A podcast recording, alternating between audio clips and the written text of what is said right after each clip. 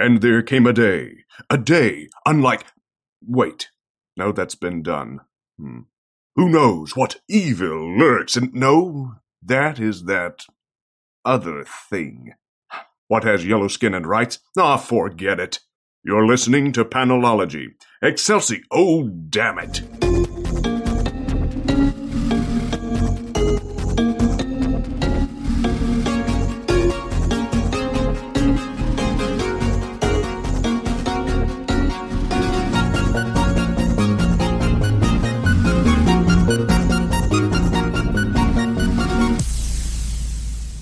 Welcome to episode 157 of Panelology. I'm Alex. And I'm Brian.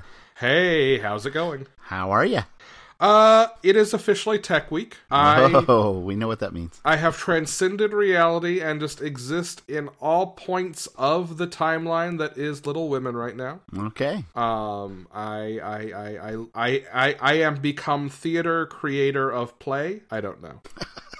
I spent 15 hours in the theater yesterday. I slept like 5 last night. It's going pretty well. Okay. As well as can be expected then, huh? Yeah. I mean, It's going to be...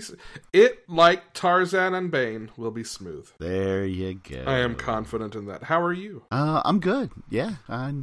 Somehow, in spite of all that, we both managed to see Avengers Endgame. Yep. Which we will not comment on this early. But, no. Yeah. No, we will not. But go see that movie. Yes. Partake of that shared cultural experience while you can. Indeed. Want to talk about comics? Yes, that we should talk about. Yes, I would like nothing more. Let's start with Action Comics number 1010, which incidentally is binary for 10.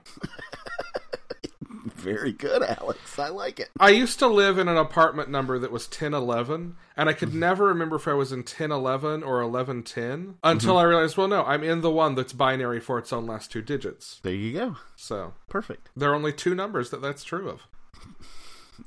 10 and 11. Yep. Yep. And I had 3 ones in mine. Anyway. So Welcome to my braid. There we go. This is a story of Clark and Lois going undercover as Spiral agents. Yeah.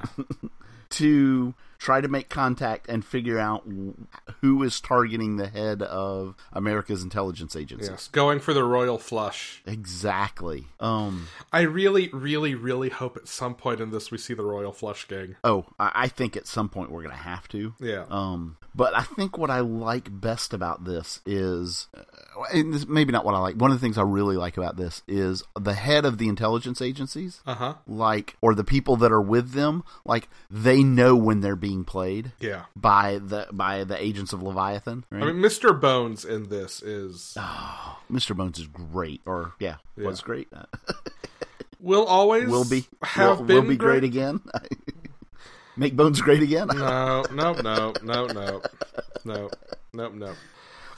I am realizing something, though, now as we're talking about this that I think is part of why I liked this issue so much. Mm-hmm. This is probably the most Lois and Clark together without anyone else that we've gotten yet. And it's really nice. From Bendis, yes. Yeah, from Bendis. Yeah, right. It's really nice to see the 2 of them. I mean, even if... I mean, okay, it's still maybe not really truly them because they're being Chaz and whatever her code name is. Yeah. But still, like, it's seeing them together. They're doing the, hey, you like being undercover too much. The yada, yada, yada. Just the kind of playful banter that they do. Windy. And it's Windy, yes. Chaz and Windy, yes. It's nice getting Bendis' version of that, finally. Yes. And they meet Tiger, that we know is, from Grayson, which we know is a big agent of Spiral. Wasn't he evil, or was he just being played? I remember... Grayson he was being played. Okay. Yeah, evil is not really the right word. He is... Mercenary. Yes, there you go. Very much so. But something happens, and Clark has to be Superman, like, right then. Yeah. And so he sees it, and he's like, wait, has Chaz always been Superman? Yeah. It's beautiful. And this is them building up to the big Leviathan event that's going to be happening. Yeah. Which, it took me until I think looking at solicitations to realize the Leviathan event is actually called Event Leviathan. Yes. Yeah. Is it just me, or is it a little weird to have event in the name? Yeah, they could have just called it Leviathan. Okay. Yeah. Just making sure I wasn't being like, that's strange. Which is also, like, it's like an event that's a meta event because, like, Leviathan is also part of the Year of the Villain. Yeah. Which is an even bigger event. Yeah. So, yeah. How about Wonder Woman number 69? Oh man, okay. I really, really am digging this new Wonder Woman series. Me too. This is Wonder Woman. They're trying to find out what's happening, and they get like a blip from this small town that they go to, and it is literally everyone losing all of their sexual inhibitions. Appropriate for issue number 69. Yes, indeed it is. Nice. Which corresponded to also the Legends of Tomorrow episode from a week or so ago. A couple weeks ago. I've not seen most of this season yet. Okay, there's a love god, a love creature that is released. Nice. And yeah. But regardless, so all of the arrows, the angel cherubs, right, yeah. Cupids, kind of start attacking them and driving them off because they're not submitting to their inhibitions, so to speak, freeing themselves, right? And Aphrodite comes in and is like, no, you report to me, you don't, and commands them to stop. Very cool. But then they go and find, at the end, who is behind all this, who has kind of corrupted them or assumed their thing. And it's let's see, I figured out how to pronounce this the other day. Atalantides, which I looked it up in Greek mythology, could refer to two different people. Yeah. Which could be Hermes, which is not who this is. Right. Or could be Hermes and Aphrodite's child, which is Hermaphroditus. Yeah, which, given the use of the they pronouns... Yes, exactly. I am going to guess is where we're going here. Correct, because the name Atlantides literally refers to as a descendant of Atlas. Yeah. Is where that comes from. But anyway, history lesson over. Cool.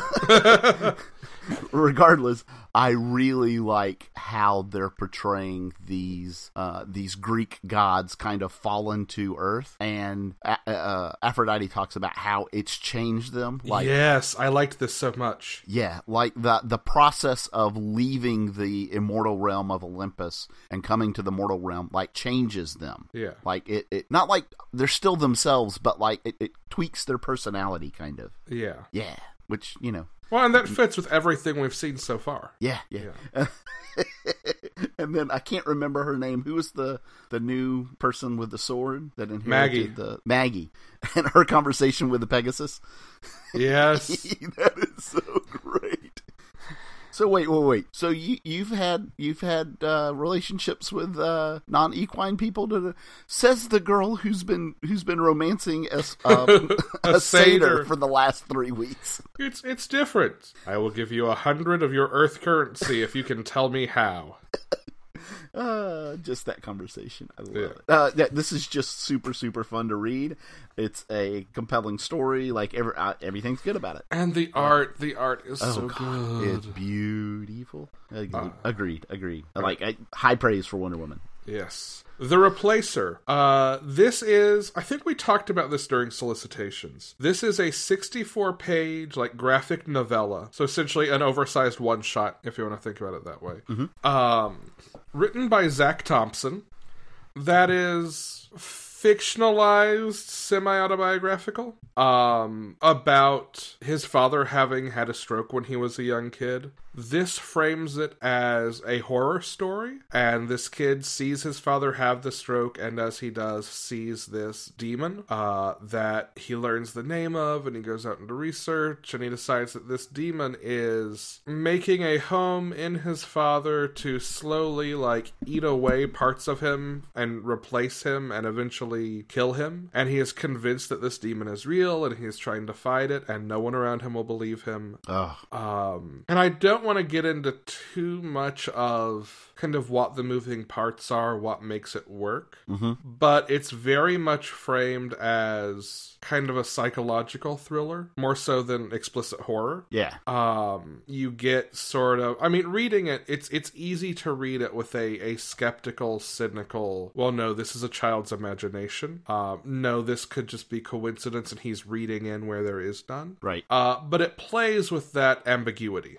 Well, like, we see it sometimes in stories where adults are, when it's an adult doing this kind of thing, it's always a question of their sanity, right? Right. When it's a child, it's a question of, is it their imagination? Right. Yeah. And it plays very much in that territory. It's also, you know, very self-referential to, like, other horror movies and monster movies. Like, these were things that the kid in the story shared with his father.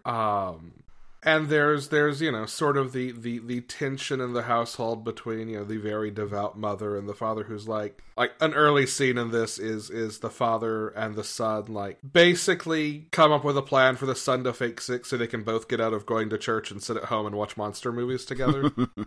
So that kind of tension is sort of the underpinning on which a lot of the is it real, is it not is built. Got it. And you, of course, get your, like, you know, here's your creepy priest, here's the other sibling who's the wild, rebellious one, and then kind of the ways that this monster may or may not be pulling the strings and escalating, and what lengths will the kid have to go to drive the monster out. Right. I tend to like those stories as well, where it's, depending on whether you decide to buy into the truth of it, yeah, completely changes how the story feels. Yeah, yeah. It is a really satisfying read. I mean, it gets heavy, but it's a really satisfying read. It's that kind of thing where, like, 64 pages through, you're like, okay, that went very quickly, but that's also, like, it doesn't feel like, okay, I'm slogging through more after. Right. It's very tight. It's super well paced. You kind of, you keep turning and you keep turning and, oh, you're done. And it's a complete story. It doesn't feel like too little. It also doesn't feel like too much. Yeah. Exactly. So really high recommendation on this one. You mean someone wrote a story and figured out the right format to tell it in. What a yeah. Great idea. Well, and this is something we've seen a little bit of. I forget if Eternal, I think Eternal was also Aftershock last year, but it was a similar kind of format. I think it was maybe a little longer, similar to, like, graphic novella format that was just a done in one that told this one very specific character centric story. So, like, I'm glad that there are places out there willing to put out stories like this. Yeah. That one actually I think was Black Mask, now that I say it. Oh yeah. I think I do remember that. Yeah, the Viking warrior story. Yeah. But yeah, I'd like to see more stuff like this. Yeah. Yeah. Brian. Yes, sir. Tell me about The Wicked and the Divine, number 43. Oh my God. Okay, so yeah, just be prepared until this is done, which, I mean, there's only two more after this one. Until this is done, we're going to be talking about every one of these that come out. And huge, big old time spoilers for this one. Yay! Yeah, do not tune out now if you don't want to hear. Skip ahead. Yeah. I was going to say, just give me a thumbs up, but, you know, I've got to edit this later. Actually, you know what, Brian? Just give me a thumbs up when I can put my headphones back on. Okay. Don't say anything horrible or inappropriate that I would have to. And cut. You can skip it. Okay, perfect. Yep. We'll take them off now. All right, now that Alex is gone, we can talk about it. No, I'm just kidding. I can still hear you. Damn it. All right. Oh, well, go ahead. Yeah. So, about 3 issues back, Laura came back and wasn't Persephone anymore. She was Laura.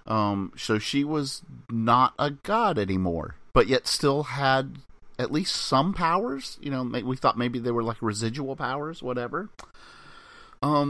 Turns out that all of this hinges on, nope, these people are not reborn gods. They're just people with powers. Ananke's secret is that she spins this fiction, and it's a different custom-crafted fiction for each one of them that convinces them that they are reborn gods and have to die within 2 years. And for thousands and thousands of years, every 97 years, people have bought into it. And so in this one, we find that out, and all of them are, I thought I was a god because I could do this and because this affected me this way and da-da-da-da-da. And then the next panel is, but I'm not a god. And they all don't depower, right? Because it turns out the power is just theirs anyway. The power was inside them all along. They de-deify, right? All of them but one de-deify. And I won't tell you who that one is, but the very symbolic pantheon circle that we have seen so many times through the series. The very last page is... all 12 of them, 11 of them are now skulls because those gods no longer exist, and one is still its symbol. Yeah, and if I read the text that's in the middle of it, you'll probably figure out who it is. And since I've already called spoilers, I'm going to do that now. We hate it when our friends become diabolical. Fortunately for me, I don't get it. Oh, good. I can't, I think I mentioned last issue that as long as he sticks this landing, this will be one of my favorite series runs of all time. This was a huge move in that direction. Awesome. Yeah, I look forward to the next one. Thumbs up, Alex. You're back. You can come back. Yay. I was already here. Yeah. I heard all of that. I know. It's okay. Mr. and Mrs. X number 10. We haven't talked about this book in a while. No, we haven't.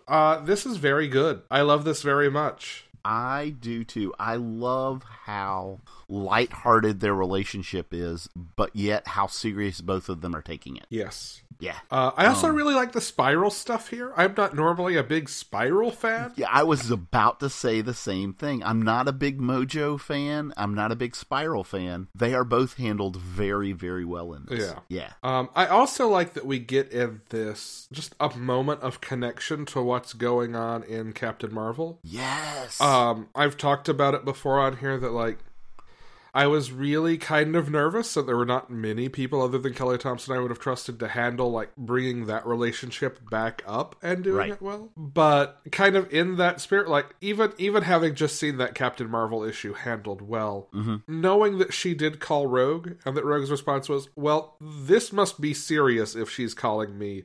Yeah. I gotta go. She never calls me to ask for help for obvious reasons. If she is... she needs it. Even that, added bit of context, yes, I think does worlds for what was already, I think, a pretty successful version of telling their story together. Yeah, and don't get me, it's 2 panels in this book, but it's just enough. Right. At the same time, we kind of touched on it earlier, the personality that Spiral has in this story is my favorite Spiral personality I've ever seen. Yes. Yeah. Where she's she's super snarky, but not evil or... Yeah. Yes. Yeah. She's taking care of herself. And that's okay. That's okay. Yeah. So very much enjoy this. Like I said, we haven't talked about it a lot, but if you're not getting this, then certainly you owe it to yourself to pick it up in trade because it's really, really good. Yeah. And maybe light spoilers here. Mm-hmm. What do you think of... because I'm not sure I know what to think, because I don't think I know much other than what was on the X-Men TV show about Gambit's family. What do you think of his father showing up there and being like, hey, gotta come home, son? I'm a little torn, especially with the title of the next book, which is it's next is The Lady and the Tiger. Oh right, yeah, I don't get that. The only thing I'm thinking of is it Tiger Madripoor Tiger, and somehow there's a link from Remy and his family in New Orleans to Madripoor? Oh, that could be. That would be interesting, maybe. Right? And that was my thought, is if there's some link between them. Because, I mean, I don't want to say they could be portrayed, parts of them, as similar type cities. Yeah. Right? So that could be an interesting thing. Yeah. Yeah. Anyway, look forward to finding out, because I'm really enjoying it. Me too. So, Thanos number 1 came out this week. Yes, and how was this, Alex? Well, Teeny Howard wrote it, and it's about a force of death, so it was pretty fucking great. I bet it was. I wish, it will never happen, but I wish I could get my personal brand, just as tightly distilled as Teeny Howard's is, where to this point when I see, like, Marvel announces Thanos, Marvel announces Death's Head, Marvel announces whatever, I can be like, oh, a miniseries about an avatar of death of some sort? I bet that's Teeny. And then it is. And then it is. Yeah. I am actually really envious of that. That clarity of purpose. No, it's really good. This is framed as Gamora telling Thanos's, a part of Thanos's history. We've had Thanos miniseries before that are like his childhood or his becoming this avatar of death. This is set in a period that I don't think we've seen much. I definitely haven't seen much of. That is, while he knows he's eventually going to be in open conflict with Magus, but knows that it is not time for that conflict yet. So he is playing the Bugs Bunny to Magus's Elmer Fudd and just fucking with him as he tries to get new converts by going in and killing them before they can sign up for his church. Which, that's one thing about Thanos and just about all of his incarnations, and you kind of have to respect it, is like he knows who he is. Yeah. Right. Well, and he knows who he is, and this is very clear and very consistent with that. And I make it sound goofy, and it's not. But this is almost like the trickster version of that. This is, you know, like death as a joke in a way, without it being funny. It's that Bugs Bunny thing, I think, is actually kind of appropriate because it's very much just him screwing with someone because he can. Right. Because he knows it doesn't, like right now, it doesn't kind of have consequences. Right. Well, and it's like if Bugs Bunny didn't screw with Elmer Fudd, then Elmer Fudd could get the drop on him. Right. But because he does and he's that much more clever, he never will. Yes. And it's that same kind of... Now, that said, it's very much about, you know... Also, Thanos is the mad titan for a reason, and he is kidnapping and slaughtering members of his own crew because he can only feel when he kills and he is estranged from death and needs to find her embrace once again. And again, maybe minor spoilers here, but this ends with his taking in Gamora, who is the only other person he's ever met at this point who can also see death. Oh, okay. And the explanation for that we get at the end. Yeah, maybe it's the full story, maybe not, but it's a good explanation. I mean, it makes sense. It, you know, why would Gamora see death? Well, it's going to come for her one way or another, essentially, at this point in her life. It's tied to her destiny kind of thing. Right. Well, no, I mean, it's... Okay, so I've called minor spoilers. It's very much the, if you take me with you, eventually it will be the end of me, but if you leave me here, I will starve or die of exposure or something because you've slaughtered everyone else, one way or another. Either path leads to it, but yeah. But yeah, it's...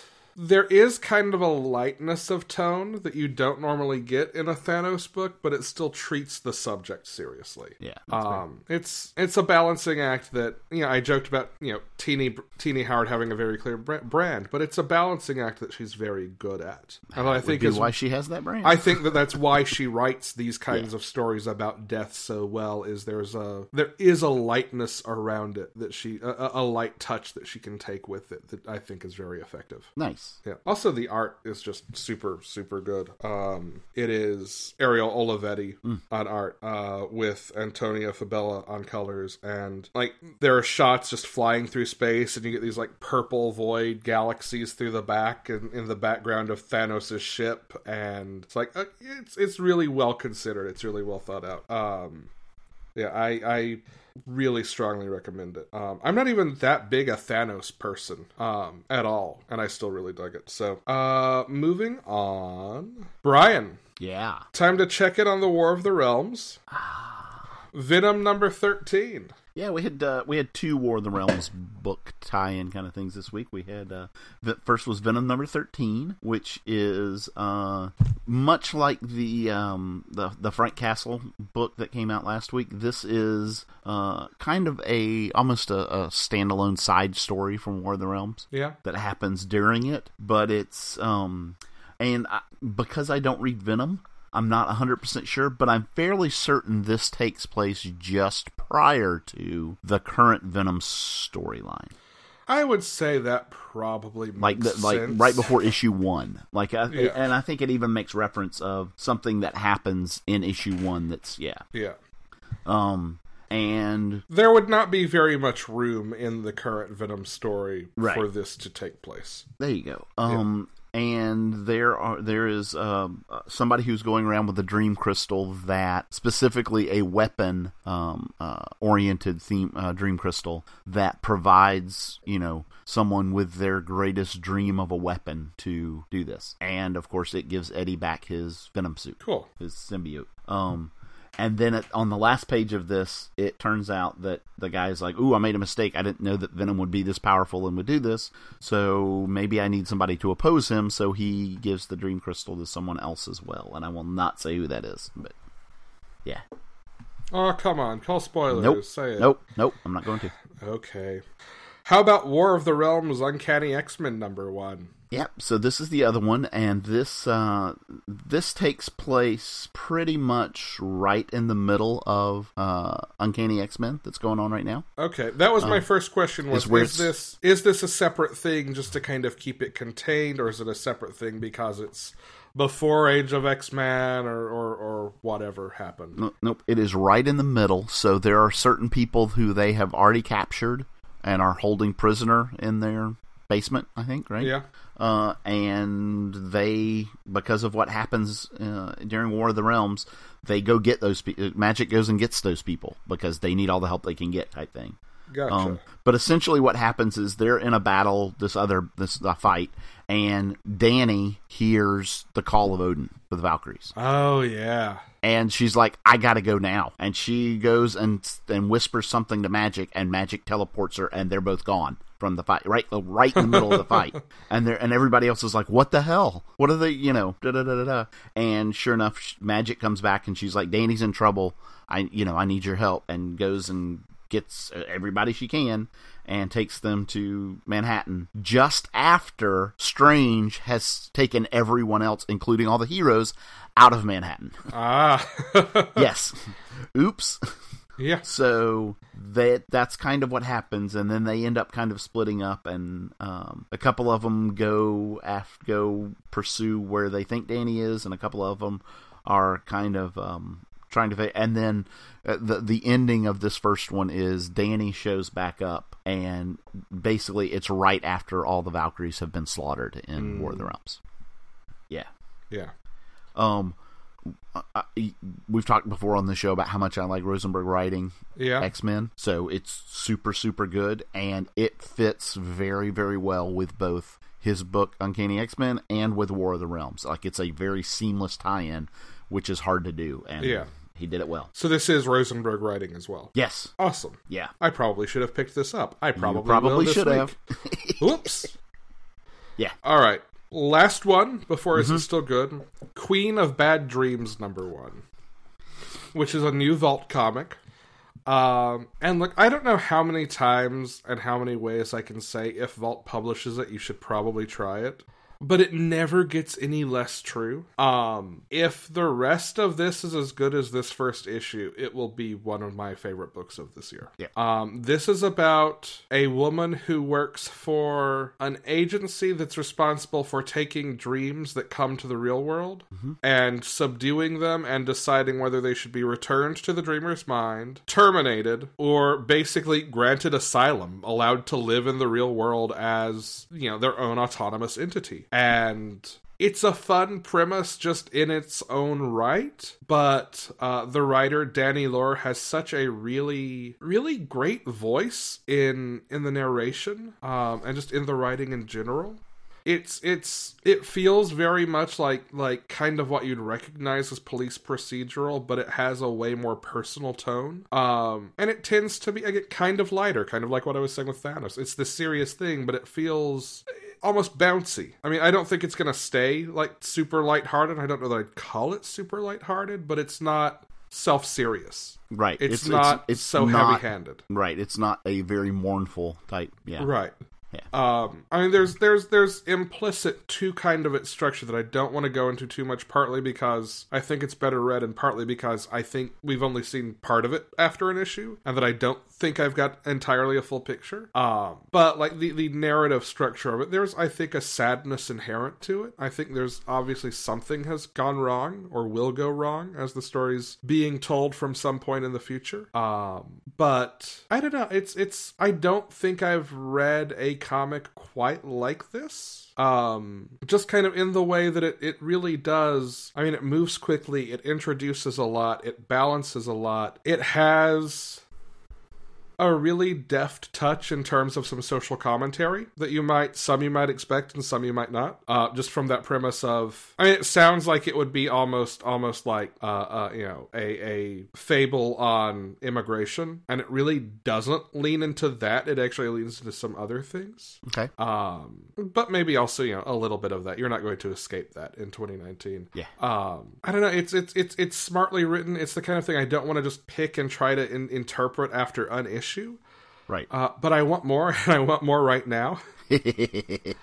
I think I'm probably going to end up just buying the trade of this when it's done. As long as you read it somehow, I don't care how. Yeah. I actually had it on my list and did not find it at the store. So if I can find it somewhere, I may pick it up. Yeah. If not, I'll just do the trade. Yeah. There were weird FedEx shenanigans with our comic shop this week. I'm thinking about coffee. I need I've only had one cup. Yeah. Anyway, if you can find this book, definitely check it out. Or grab it on Comixology or wherever. Excellent. So that's all the books we had slated to talk about, right? But Brian, where is your quote of the week from? You know what? I did have it. Let me see if I can find it. Because I remember when I read it, I was like, ooh, this is going to be what it is. Now I don't remember what it's from. All right, let's start with Is It Still Good, and I'll look for it while we do this. Okay. It's time for Is It Still Good? Batman Beyond number 31. This starts off a new arc. I'm going to break format a little bit on this one since it's a new arc. You kind of get a sense of what the twist for this arc is going to be from page one, and it knows that. It knows that intentionally, or it does that intentionally. Something happens and an Arkham inmate, we don't know which one, and Bruce Wayne end up swapping places, and that ends up with whoever they are, like in the Batcave with Terry and Matt, and it'll be interesting to see where this goes. Yeah, okay. So I did find it, and yeah. I can't believe I missed, because I actually referenced the conversation, but then didn't actually remember that was it. Yeah. It was the conversation between Maggie and the Thing, and she's like, have you ever, with something of another species? And his reply is, I'm an Olympian. My dear, have you ever met Zeus? I almost asked if that was it. I thought you were going there, and then you didn't like it. I guess not. Yeah, no, that was it. Okay. That was it. Brian. Yes. Dial H for hero number 2. Oh god, this is such nostalgic big dumb fun. So our hero doesn't want the hero dial anymore, so he tries to throw it away and then realizes that if somebody else gets a hold of it, it's going to be even worse, so he gets it, and it just stupid fun kid shenanigans with new heroes that you'll only see once. And I'm trying to remember who the first hero in this one is, because it's so great. It is... I mean, it's Goku. Jobu, the Zonkey King, who is Goku. Part zebra, part donkey. Even I know it's Goku. It's Goku and an Evangelion. Uh-huh. Yes. And then we get Iron Deadhead as the other one, which I love this. So all of these, you get basically like what would be like a cover of a issue when they first appear, kind of thing. Yeah. And then you get like turn the page for their secret origin. It's like a 1-page origin recap. Yeah. Right. And then like you get like 2 panels of this Iron Deadhead thing, and then like literally he just smashes it. We don't have time for this. It gets back into the story. It's stupid fun. Cool. Yes. Flash number 69 in one sentence, Brian. James Jesse is the worst son. Freedom Fighters number 5, Brian. Uncle Sam's back, bitches. Goddess mode number 5, Brian. Now that we know what's really going on, the question is, how the hell do you stop it? Justice League Dark number 10. Zatanna learns the truth about her father's and John Constantine's escapades, and the Lords of Order make the last inhabitants of Mira an offer that I bet some of them refused. Point of order on this. Does knowing how John Constantine was tied in with her dad make it a little creepy that he had a relationship with her? I mean, I feel like there'd need to be context to know if it's creepy or not. Fair enough. That's fair. There's an episode of Batman the Animated Series that kind of establishes the same thing with Batman and her. Like, he trained under Zatara and she doesn't even know his real name and they almost got together. Like, yeah. But it would, I guess it would depend on if Constantine used anything that he knew of this grand plan to manipulate her or manipulate the situation in any way. But anyway, whatever. Yeah, I mean, Constantine screws people over, but I don't think he screws people over like that. Yeah, fair enough. Extremists number 3. Age of X-Men Extremists, yeah. This continues the story of Psylocke and Blob that has been building, and we're getting in all these books closer to the crisis point of people having to decide what they believe and how they want to live. Avengers number 18, we learn how Coulson built the Squadron Supreme of America and of the deal with the devil he made to make it happen. Okay, even the origin of all of these characters is just 100% pure DC. Oh yeah. Oh yeah. Yeah. Okay. Black Widow number 4, Brian. Black Widow shows them what no restraints play really is. Doctor Strange number 13. Steven messes up some political maneuvering in the magical realm that he and Galactus are in, and becomes the new Herald of Galactus. And Clea is still the best. Fantastic Four, number 9. We learn what the FF has each learned from the others of the team, and how they're stronger because of it. And then Valeria saves the day. Ironheart number 5. Riri learns an important lesson about letting rich strangers whose asses you've saved give you money to fund your own lab because you deserve it. Marvel Comics Presents number 4, Brian. We continue our Wolverine story of him and the sorceress fighting the truth as in another 10-year arc here. I have a question. Yeah. Can he handle the truth? Not by himself. Does he want the truth? Not by himself. Okay. You know what? He doesn't mind facing the truth. I'll say that. Then we get an kind of an early Spider-Man story of let me see. Let me get back to it real quick. Of back in the 70s when Star Wars first came out, and how Peter gets to see Star Wars about that.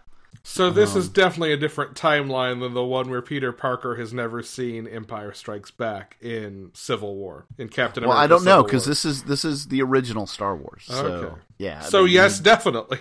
Yeah. Yeah. All right. And then we get a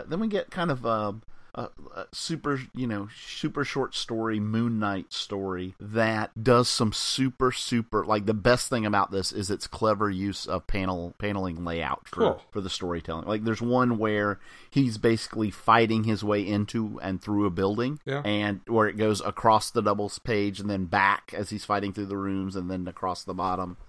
Yeah, very cool. I liked it. Runaways number 20. Pretty much everyone's having a bad day and Gib is hungry.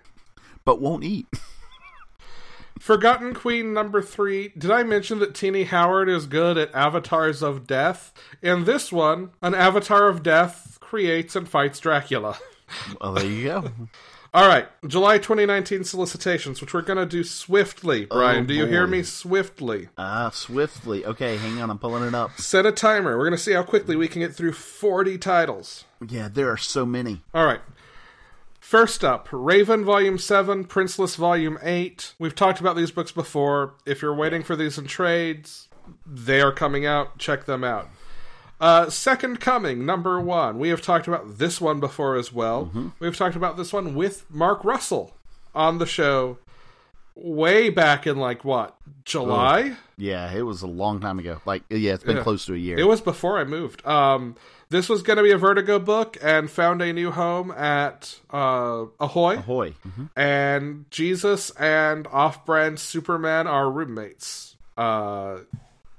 What do you want to add to that? Do you want to add anything? No, I've been waiting for this since we talked to him about it. So yeah. Cool. Ghosted in L.A. number 1. This is actually one that I thought Jen would also be into. It is Cena Grace, who did that Iceman run. It is about a woman who needs to find a new place to live after a breakup in L.A. and ends up living in a haunted house with ghost roommates. Yes. But she lives there because the rent's so good, right? Yes. Yeah. A pair of books, Black Hammer Justice League Hammer of Justice number 1 and the World of Black Hammer Encyclopedia one shot. Brian, I will let you, our resident Black Hammer expert, talk about these. Yeah, no secret that I love this Black Hammer stuff. And yeah, so we're getting a Black Hammer Justice League crossover, which is just great, seeing as how these characters are kind of pastiches of DC characters anyway. So I can't wait to see how they do that. That's going to be fun. And I mean, Lemire's writing the whole thing, so it's going to be good. And then we get World of Black Hammer Encyclopedia, which is kind of cool because we are now at a point that we've had like some things that happened in the past, and we know some things that happened like after the main storyline Black Hammer. So getting something that kind of puts all of those into context with each other, I think is going to be cool. As a quick PSA, Humble Bundle right now has a Jeff Lemire sale going on, where you can get the first volume of Black Hammer and Sherlock Frankenstein, as well as like all of Gideon Falls and Descender and 80 After Death and some of his creator-owned stuff and some of his Valiant stuff for $15. That sounds like a huge deal, because I know at least 3 or 4 of those are really good. Plutona is in this list, and it is phenomenal. Yeah. So just throwing that one out there. I think we talked about Descender and Ascender last week with Tim, so I've already messaged him about it. Batman, Curse of the White Knight, number 1, the sequel to Sean Murphy's Batman White Knight. White Knight, yes. Yeah, which I absolutely adored that little arc and run. And when I found out he was going to be able to do more, I was super excited about it. And now it's here. Yep. And this is also an Azrael story. So if you are into Azrael, this is for you. I'm excited for this one, too. All right. Yeah. Here is a set of 3 things we're going to cover together. Mm-hmm. Batman Universe, Superman Up in the Sky, and Wonder Woman Come Back to Me. A trio of 6-issue miniseries that are reprints of these stories from those Walmart-exclusive DC giant-size collections. Yeah, so I think we only mentioned this like once or twice before, and it was a while ago, that Walmart had these exclusive like 100-page giants. Yeah. They had generally like 3 or 4 stories in them, but one of them was new by current writers. They were typically pretty hard to find. They actually were really solid. I basically right up until they announced these, I did track them all down, and then like, okay, well, it's even just going to be cheaper for me to start over. But especially if you are newer to comics, like they're really well collected editions of things. If you haven't been grabbing them, then this is Batman written by Bendis. Mm-hmm. Superman written by Tom King, and Wonder Woman from Connor and Palmiotti. Thank you. Yes. And I've read some of these. These are fun. Yeah, I'm super glad that we're seeing these collected, so I can actually get this and read it. Yes. All right. Continuing with July, we have the first 2/3 of the return of Young Animal. Mm-hmm. I think we are well established in our love of Young Animal. Indeed. We get Doom Patrol back. We get Doom Patrol back. And a new arc called Weight of the Worlds. Yep. It's more Gerard Way doing Doom Patrol. Yep. We have Gerard Way's brother, along with Sean Simon, writing Collapser. Real quick, this is about a guy who gets a black hole delivered to him in the mail. And it, like, embeds itself in his chest and gives him superpowers. And it's a young animal book about a guy who has a black hole in his chest. Like, how can you not want to read that? Yeah. The third young animal book, which isn't solicited in July, we'll talk about it next month. But it is the comics debut of N.K. Jemisin, whose novels are, from what I've read, just amazing. I mean, the ones I've read so far, they're just amazing. She's got a fantastic sense of voice, and I'm super excited for this. It's about a Green Lantern in a far off sector. Yeah, super stoked for that. All right. A pair of books that are coming out of Bendis' Action Superman run and Leviathan. Jimmy Olsen #1 and Lois Lane #1. I'll take Jimmy, you take Lois. Okay, I knew you'd do that, but yeah. Well, it's because I like pointing out when I'm right sometimes, and I said, hey, I bet that if Bendis comes to DC at some point, Matt Fraction will come to DC. Mm-hmm. Matt Fraction is coming to DC with Jimmy Olsen, writing Jimmy Olsen, and Steve Lieber is drawing. He did Superior Foes of Spider-Man with Nick Spencer. Not Nick Spencer. Help, Brian, writing Spider-Man right now. Keep talking. I'll tell you. Okay. I don't know why I'm. Is it Nick Spencer? Wait, I've got it sitting right here. Yeah, it is Nick Spencer. Yeah. Okay. I just assumed yeah. Yes. Okay, go. Yeah. You heard where I said it's Tech Week, right? Justice League Dark Annual #1, Brian. Oh, wait, no, Lois Lane. You talked about Lois Lane. It's your turn to talk about the thing. Oh, right, yeah. So Greg Rucka is doing Lois Lane, and I don't know why, but I always tend to like Lois stories. Yeah. I think it's because there's no superpowers involved. Yeah. And sometimes it's really nice to see humans in superpowered worlds and how they deal. And Lois clearly bridges that gap between those two worlds. Yeah. So it's always fun to read those stories. Justice League Dark Annual #1, Brian. Yeah, so this is still James Tynion writing this, and I gotta zoom in. I can't even read it. We get a new avatar. This is. We talked about this when Witching Hour happened, and the Parliament of the Trees was destroyed. And we talked then about what the heck's going to happen, how is this going to resolve itself, and we get that answer with the new representation of the green in this book. Yes. And I've been waiting for this story to happen. Vampirella #1. Vampirella is back on our lists because Christopher Priest is writing. That's why. And coming up on Free Comic Book Day, which is this Saturday as you listen, May the 4th, there is going to be a Vampirella Free Comic Book Day #0 that kicks this off. Yep. So if you're interested, you should pick it up free. Christopher Priest is the reason. Yeah, it is. Christopher Priest is very good. I only like Vampirella when it's a writer that I know I like. Yeah. So, yeah. Red Sonja, Lord of Fooled #1, Brian. Lord of Fools, I think. Oh. I think I mistyped that. Which makes more sense than Lord of Fooled. Yes. Hey, Brian, fooled me once. Nice. Yeah, this is Mark Russell, who is already writing Red Sonja, and this is basically. I'm not even sure why they're doing this as a one-shot spinoff, because it definitely ties right into what happens right after issue #6 of Red Sonja. So I almost got the feeling that it could have been in the main series, but he just wanted to tell this kind of story a little bit about a different character, so Gotcha. They spun it off into a one-shot. Cool. Yeah. And I like the main series right now, so I was like, I bet I'll like this. Here is one that I slipped onto Brian's list. Charlie's Angels versus the Bionic Woman #1, written by Cameron Diordio, who is one of the co-writers of Josie and the Pussycats. Yeah, I saw this and I thought about it, and my thought process was, if I've got enough room that week, I'll see if I can't squeeze it in just to see what it's like. But then I found out, I love Josie and the Pussycats so much. Now I'm going to have to at least get #1 and try this out. Yeah. Sea of Stars #1 from Image. This is Jason Aaron and Dennis Hallam, who until now has written under the pen name Dennis Hopeless and recently started using his given last name. This is about a space trucker and his kid doing a haul across space, and then the truck gets bitten in half by a giant space leviathan and becomes like a survival thing from the sound of it. There's also a talking space monkey riding a space dolphin, so I don't think it's going to be just like grim survival. I think it's going to be, you know, fun. Yeah. I'm excited for that. I'm also excited for the Bitterroot Red Summer special one shot.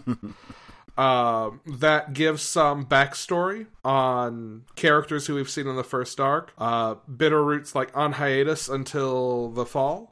So this will also just be a little taste of that. And I'm just going to take any opportunity I can to say you should be reading this book if you're not, Brian.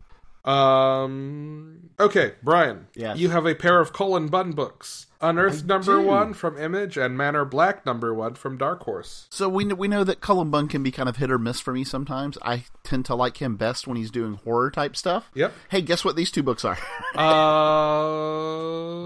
they're horror type stuff, so that's good. I never would have guessed.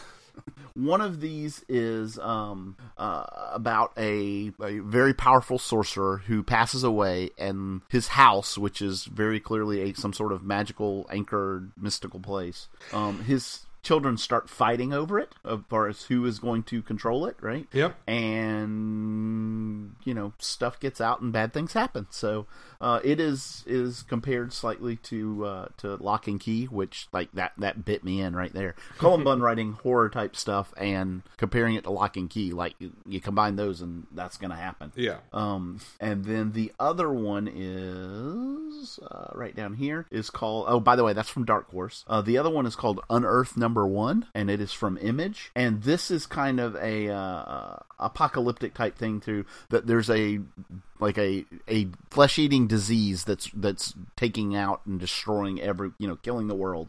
And it starts in a small village in Mexico. When the team goes to investigate, they end up tracking it into this cave system underground. So there's this like whole underground creepy Underdark world that they discovered. Yeah, almost, yeah. And, you know, what happens when they get down there is what this is about, and it sounds cool.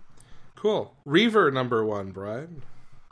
This is... Where's this one at? I think this is on the next page.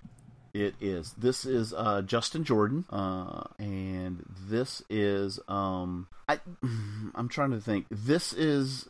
a continent that was lost, kind of like Atlantis, right? Except it is described kind of as what happens in a world where politics and, you know what... kind of Games of Thrones-ish, where there's these super political intrigue factions and different things vying for power in this kind of lost continent. Cool. Yeah. This little book called Paper Girls, #30, Brian? Oh, yeah, I only mention this because this is the last issue of Paper Girls. Yeah. I know, right? I mean, both super satisfying because I'm so happy that Brian K. Vaughan's completing this story, right? But sad because, you know, it's going to be done. Yeah. But yeah, I thought it deserved mentioning that this is, you know, this is the last, July will be the last issue. And if for whatever, God only knows what reason, you haven't started this, after this is over, that's the time. If you've been waiting and said, oh, you know what? Well, when it's all done, then I'll pick up the whole thing and read it. Yeah. There's your time. It's coming. Yep. Yeah. The future is now. Well, the future is July.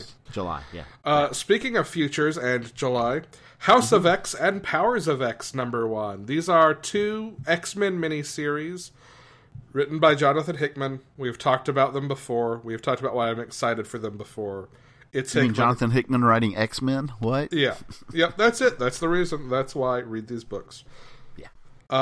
History of the Marvel Universe #1 and Invisible Woman #1. Maybe they don't seem at first like they've got a lot in common, but they have one thing, other than both being miniseries. They are both written by Mark Waid. Mark Waid, yeah. I think we've talked a little bit about History of Marvel Universe before in reference to Spider-Man Life Story. Mm-hmm. Kind of being maybe another project that seems like it might be a little along those lines. This is one of those things, like every 10 years or so, Marvel does a history of the Marvel Universe. Yeah.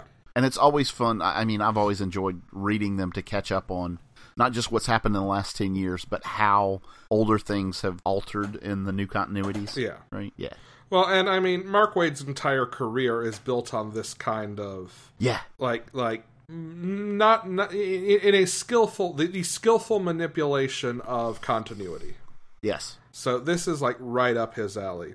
Mm-hmm. And Invisible Woman, number one, Brian. You wanna hit me with that one? I mean, I don't know that there's a whole lot to say other than, it's Sue Storm as an agent of S.H.I.E.L.D.? This is something that some one-shot or something like 2 years ago actually introduced the idea of. Mm-hmm. That she like secretly took missions for Nick Fury at one point in her life. Yeah.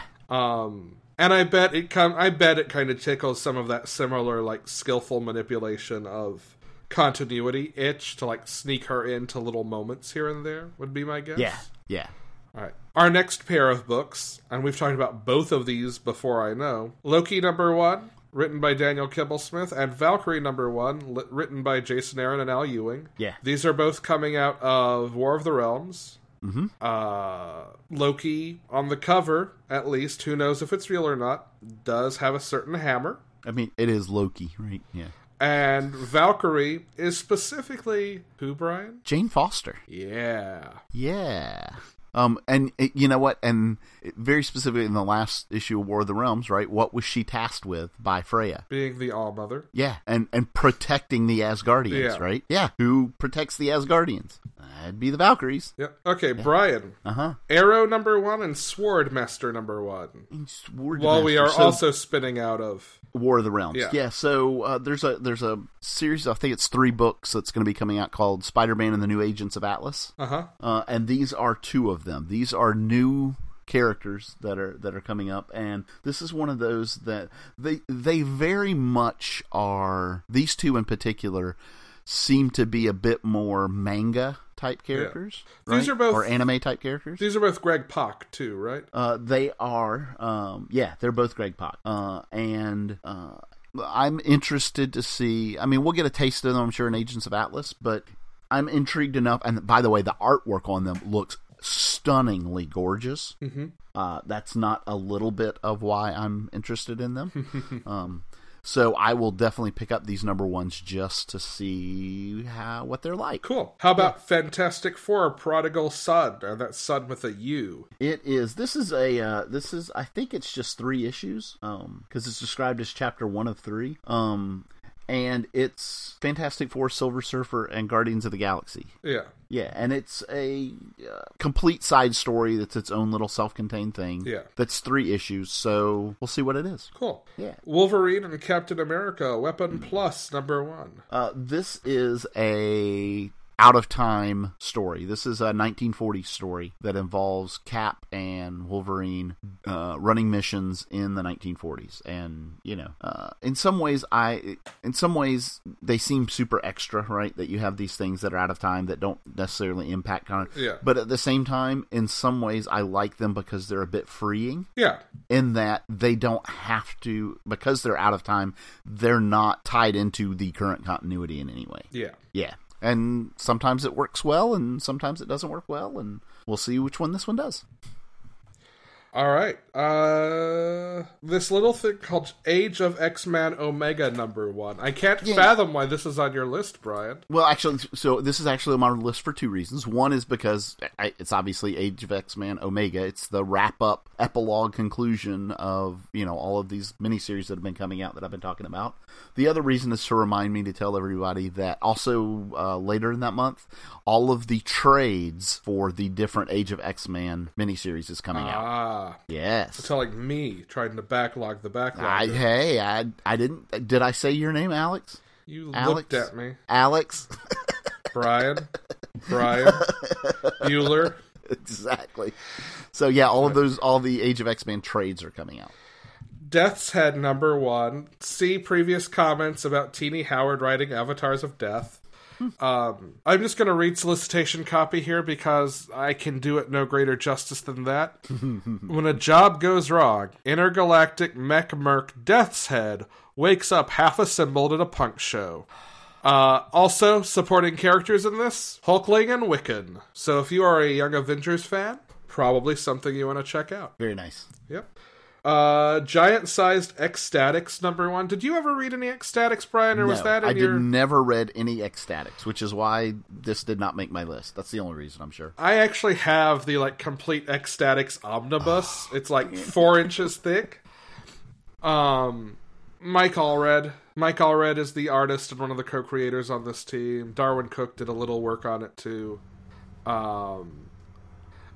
It's basically, like, what if you took a team of obscure mutants who are basically reality TV celebrities? It was like The Real World, but with mutants. And just followed them around as they tried to deal with the business side of being reality TV celebrities. Okay. They're terrible. I mean, it started off as an X-Force reboot and then became its own thing. It's so bizarre and fun, and I love it very much. Secret Warps. Remember the Secret Wars tie-ins? Yes.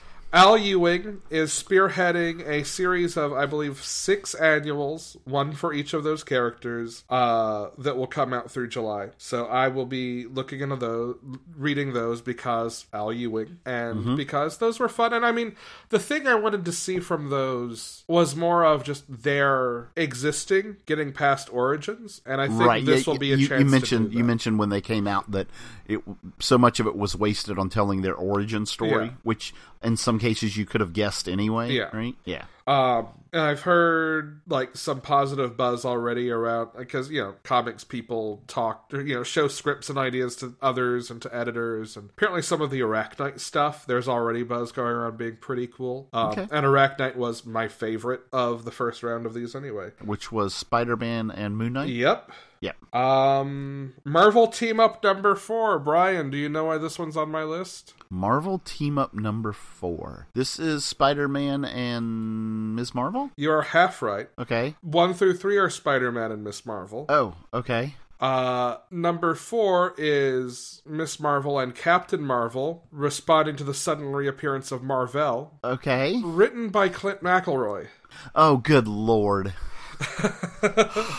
That's the damn it, I've got to buy another book face. You can't see that at home. Yeah, that's exactly what that But I can see that here. And it's a delight. Damn you, backlogger! Well, while you're busy dabbing me, there's also a Ms. Marvel annual about Ms. Marvel fighting the Super Skrull, written by Magdalene Visaggio. Yeah. Yep. And then the last 2 books are a pair of Vault titles, which in and of itself is really all I need. All the reason I need. One is called Resonant, and the other is called Sarah and Royal Stars. Resonant is about a single father of 3 kids who has to leave like this secluded home in this chaotic world to get medicine for his youngest child who has a chronic illness. Like a sci-fi survival kind of thing. Yeah, like a post-apocalyptic. I don't know if it's post, but it's definitely a survival world, right? Yeah. And Sarah and the Royal Stars is, it sounds like space opera. It's set as Civil War, or maybe not space opera, actually. It doesn't say space, Royal Stars. That's probably where I got that from. Yeah. Trapped on Earth. Yeah, okay, so probably space element here. Honestly, I've seen like some promo art for it on Twitter, and it looks gorgeous. That's the main thing that, other than being a Vault book, got it on my radar. Yeah. It's about a princess who's like basically just trying to save her people. So you've got writers, you've got artwork, and you've got titles or publishers that you trust like Vault. Oh, I've also got colorists I follow and letterers I follow. But my point being, if you get like 2 out of those categories, it's probably worth taking a shot trying it out. Yeah. So, yeah.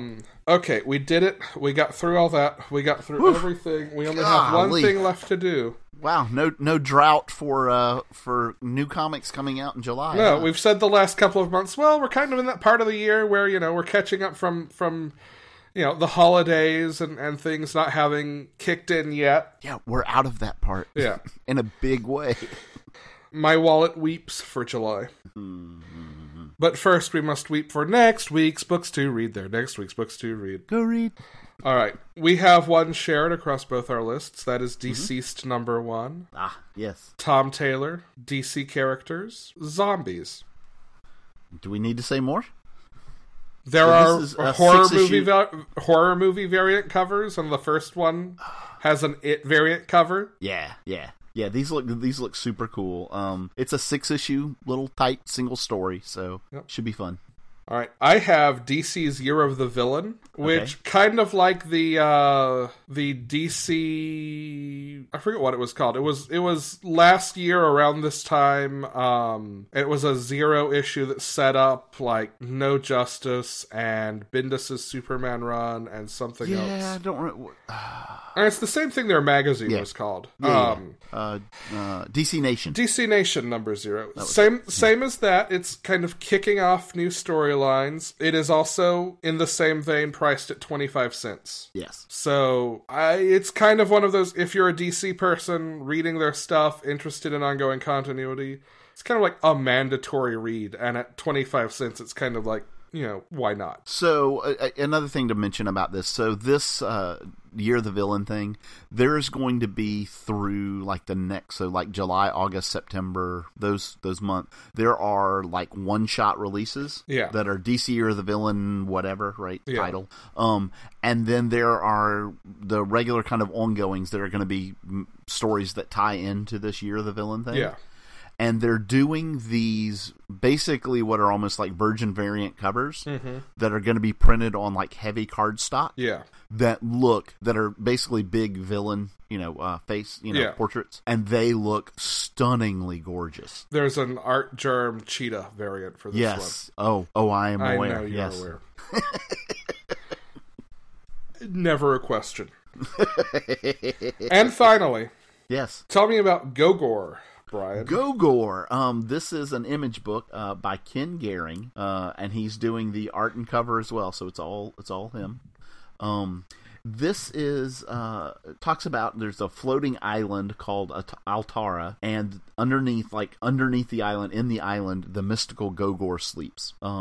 The island, the floating island, the Gogor sleeps. When things start going bad, tonight. There we go. That's it. Yeah, there you go. Things kind of start falling apart in the world. Then there's a young student who has to awaken this Gogor guardian and then go on a quest to protect the realm. Cool. Sounds it has some kind of fun looking colorful art. Yeah. And it's sounds like an intriguing little story. We'll see what happens. Cool. Yeah. We've done it. We've made it to the end. We have survived another week. We did. We have talked about very many comics. Lots of them. I mean, between this week's books and July's books, we've hit probably 65 titles. Good lord. In an hour and 20 minutes so far. You know what? That's not bad for that many books. No. So, it's time to go. I've got to go do a Q2Q. So, we'd like to thank Chase Parker for our intro voiceover. We are available wherever you listen to podcasts or on our website at panelologypodcast.com. You can also support us on Patreon at patreon.com/panelology. If you have not rated and reviewed us on iTunes or haven't shared us with people in a while, we always appreciate that. You can pick up Panelology merch at bit.ly/panelology merch. Also, we can say now officially that we will be at MomoCon in Atlanta again this year. We will be on the Friday night at 11:30 p.m. doing a live Panelology. We have already picked out our books, and I think it will be fun.